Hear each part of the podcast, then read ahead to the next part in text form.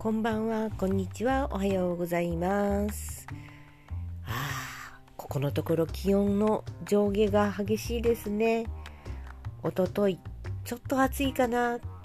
そして、昨日、晩ご飯には、もう、冷ややっこが登場しました。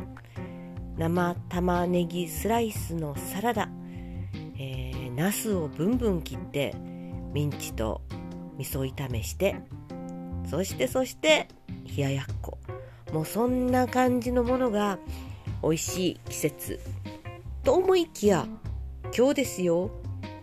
うん昼間は結構暑かったんですけど夕方かな？帰る頃にはやっぱり上着が必要で自転車の、えー、風がですね若干冷たかったかな？というような今日。なんか明日はもっと寒くなりそうです。そして皆さんすごく楽しみにしているお彼岸の3連休ですね。どうも寒いみたいです。私は中日に、えー、楽しみにしているお出かけ。そしてお彼岸の日にはですねお墓参りではなく久しぶりの友達と山に行く約束をしてる。というのにどうも曇りかひょっとしたら雨かな。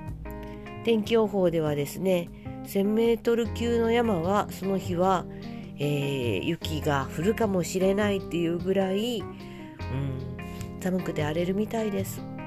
なんだかね、えー、2年ほど前の3月20日頃は緊急事態宣言が出て出始めてかな。県を越える移動をしちゃいけないと言われてたあの頃。あれから2年ですね。あの時はもう少し暖かかったかな？という感じがします。喉の奥が痒くて。なんか目目頭の押さえたら痒くって。ついに寒くなったり暖かくなったりの間に花粉症が来てしまいました。うちの車もどうも黄砂にまみれて汚いみたいな感じ。うんなんといたしましょうか。という暑くなって嬉しいのやら寒暖差についていけないやらの近況でございました。それではまた。